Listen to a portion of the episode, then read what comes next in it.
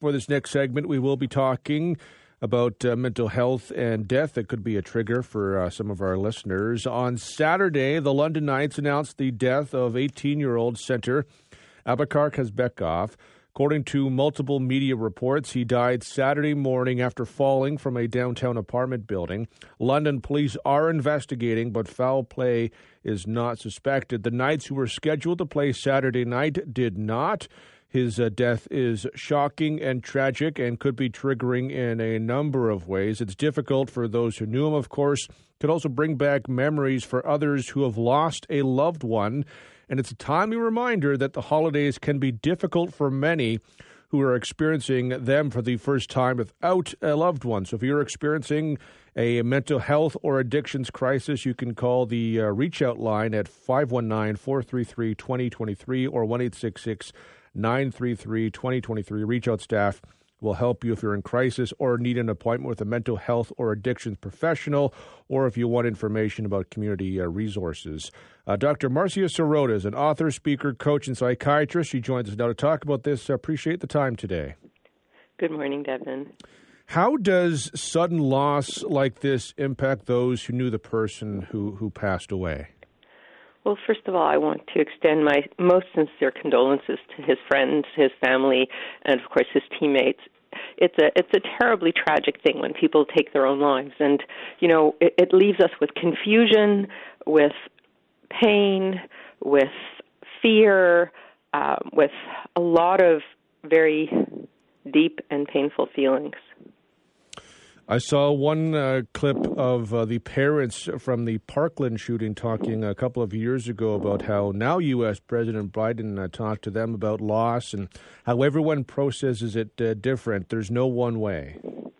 Yes, the thing about grief is that it's not just sadness; it's it's a whole array of different types of emotions. We could have anger, we could have fear, we could have confusion, like I said, we can have numbness, we can have apathy, we can have irritability, we can have being distracted, very distracted. There's so many different ways that we experience grief, and it's all normal.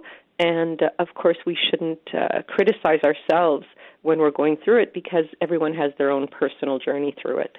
So, how might this impact those who are maybe experiencing the holidays uh, for the first time with someone who's who's not around?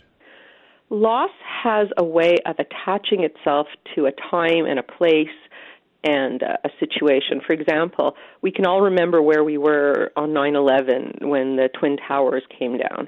You know, when when there's profound loss in our lives, whether it's the death or the suicide of a loved one or a global event that's catastrophic, we all have an association with that particular thing in our loss. So, for example, if something happens around the holiday season, then for holiday seasons to come, that loss is associated with it, and, and it, it can have an effect on how we feel about the season. Instead of being a happy season, it can become a painful season, but eventually, with healing, uh, I think we can have a different kind of reaction. What advice would you have for people to maybe help with that healing?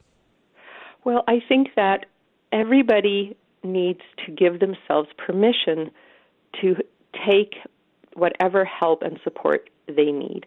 If they need a clergy person, if they need to be with their loved ones, if they need a little time alone, if they need to talk to a therapist, or all of the above, you know, they should give themselves permission to do whatever they need to do to get better so that eventually this painful season can become a season where we integrate the loss into the joy and we can have something that I call bittersweet.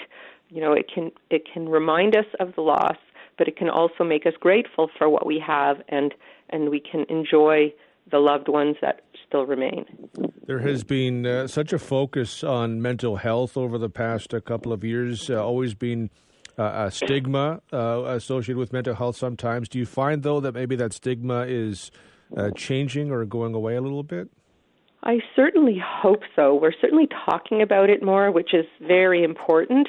Um, I think a lot of times, though, for people who are suffering, there's still a lot of shame, and that's not necessarily because of social stigma. That's a lot of times because of, of the mental health condition itself, which makes people feel bad about themselves. So, depression, part of depression is a sense of guilt and worthlessness. Uh, so, people can have that that shame about having a problem as part of the problem, which of course creates an obstacle to getting help.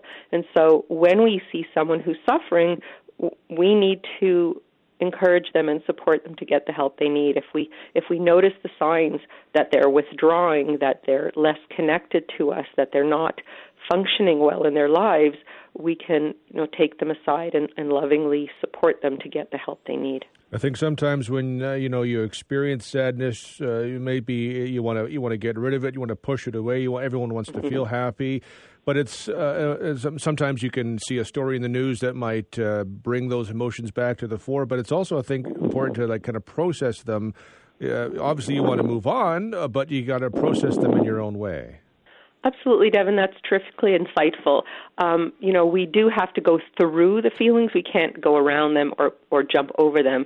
We have to move through them. And if we find it too difficult to move through them on our own, there are certainly mental health professionals and you know all different types of helping people who can help us move through the feelings so that we can get to the other side having you know done real healing work and integrated all the emotions in a way that helps us be whole on the other side. And just finally what advice would you have for anyone who wants to maybe reach out and uh, check on a friend or a loved one during uh, during the holiday season? I would I would strongly encourage them to do so because sometimes we're afraid to interfere or intrude, but sometimes all it takes is um, somebody checking in for a person in distress to make a different decision, maybe not act on those negative thoughts. So for sure, reach out, say, "How are you doing? You know, are you okay? I'm I'm concerned about you, and can we spend some time together?"